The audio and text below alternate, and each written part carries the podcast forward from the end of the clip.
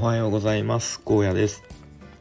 喉が。えー、っと7月16日金曜日ですね。今日もラジオ撮っていきたいと思います。今日はですね徹底した事前準備をせよというテーマで話をしていきたいと思います。えっと、まあ、これなんで話そうかと思ったのかというと、まあ、昨日とまこなり社長という、まあ、YouTuber でえっ、とまあなんだテックキャンプのとをやってる会社の社長さんですね。まあ、僕好きでいつも YouTube 見ていて、まあ、多分まこなり社長がきっかけでプログラミング学習を始めたと言ってもいいぐらいの、うん、結構好きな人なんですけど、まあ、その方がえっと月額 月額課金の音声音声とテキストでえーと、コンテンツを毎日発信するっていうインサイドストーリーズっていうのをやっているんですけど、まあ、その昨日のインサイドストーリーズの、えっと、テーマで、まあ、こんな話がされていたので、えー、まあ、内容は詳しくはあのあんまり話さない方がいいと思うんですけどそれを、えー、聞いてあなるほどなと思ったことといやでもこの場合はどうなんだろうっていうことをえ話していきたいと思います。でまずその昨日のインサイドストーリーズの内容がですね、まあ、ま小内所長が、えーと、今度 YouTube である人と対談動画をやるっていうことでその収録をしたそうです。でその時にあまあその時っていうか普段まあそういう対談とかする時はもうとにかく事前準備を徹底すると言ってましたね。とまあ、相手のことを、うん、とにかく調べ尽くすと。まあ、本とか出してる人だったらもうその本を、まあ、できるだけ全部読んだり、まあ、多すぎる場合には、えーと、その有名な、えー、まあ、代表作みたいなのを読んだり、まあ、とブログとかこうネットの記事とかある場合にはもう片っ端から読んだりとかまあ、そんな感じで相手のことをとにかく、えー、私は調べ尽くしますと言っていましたね。で、まあ、なんでかっていうとこうそういう対談の時に今まで例えばブログとか本とかで話されてる内容をもう一回あの話してもまあ面白くないと。ああこの話どっかでああの聞いたことあるよねとか何か話してたねみたいなことがないようにその時しかと聞き出せない話をあの引き出すためと言ってましたね。でまあそんな感じでやっぱり徹底的に相手のことを調べて準備した方が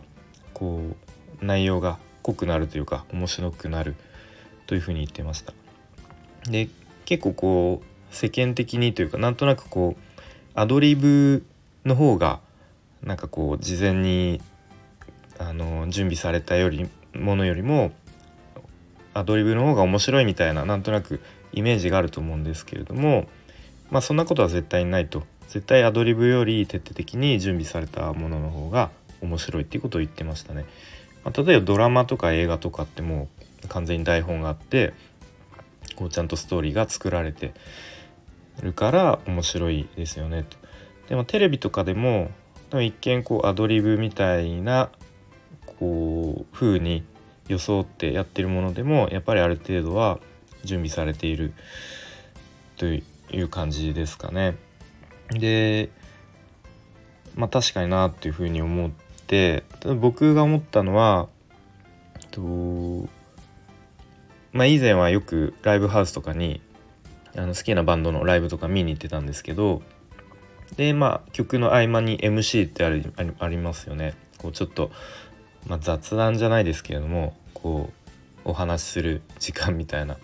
でその時って、まあ、やっぱり当たり前ですけどある程度何話そうかなとか考えてると思うんですよね。このこの話をして次の曲にうまくつなげるみたいなとかあると思うんですけど結構こうアドリブっぽく話してる風でもやっぱり事前にこう話の内容とかって絶対考えてると思うんですよね。こうあ何話そうかなみたいな感じで言ってる時でも多分実はあの頭の中では話す内容決まってると思います多分あれが完全にアドリブだと本当にグダグダになると思うしそのバンドマンとかミュージシャンって別に話のプロではないと思うのでよっぽど話が上手い人じゃない限りこうその場で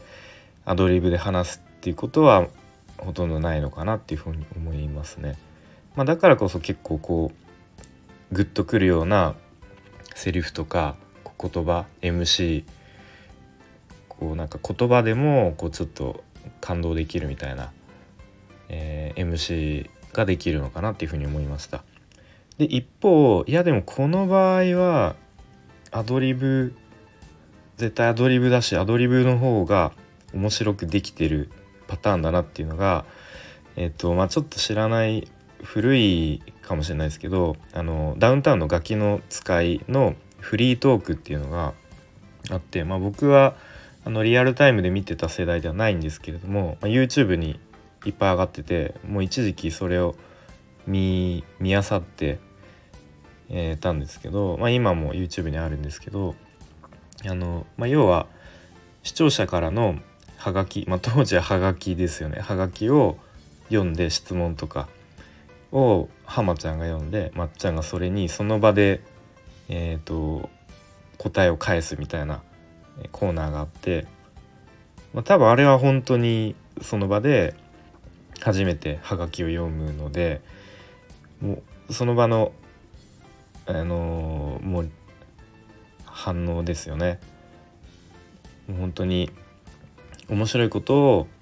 思いついたらパッと言うしなかなかこう面白い答えが思いつかない時はなんかうまくこう引き伸ばして引き伸ばしてちょっと浜ちゃんと「早く言えや」みたいなこと言われて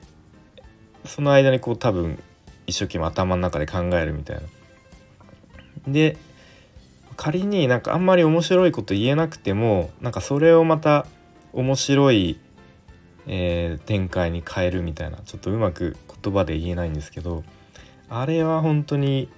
何ですかねもうその場のもうなん、えーと、音楽でいうとクラシックじゃなくてジャズみたいな、えー、もうその場のセッションみたいな感じで本当にもうプロ中のプロダウンタウンしかできない感じだなっていうふうに思いますね。まあ、ととはいえそういうことできるのは本当にもうプロの芸人さんとかもう話のプロの人なので、まあ、僕僕が僕らが普段やるべきことはやっぱりそういうなんかプレゼンする時とか、まあ、人前で話す時とかまた商談の時とかまあなんか上司とこう面談する時とかまあいろいろそういう場面はあると思うんですけどもうとにかくできる限りの準備をすると。いやマコナリ社長が言ってたのはもう最大限もうもうこれ以上やりたくないっていうぐらいの準備を、えー、しろとそういうふうに言っていて。なるほど。確かに今までそこまでもう徹底してもうやりきったっていうほどの準備をうん、あんまりしたっていう記憶はないので、えー、まあ、これからそういう場面があった時は本当に最大限の事前の準備をして、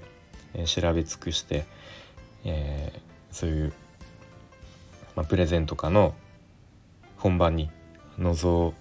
臨みたいなというふうに思いました。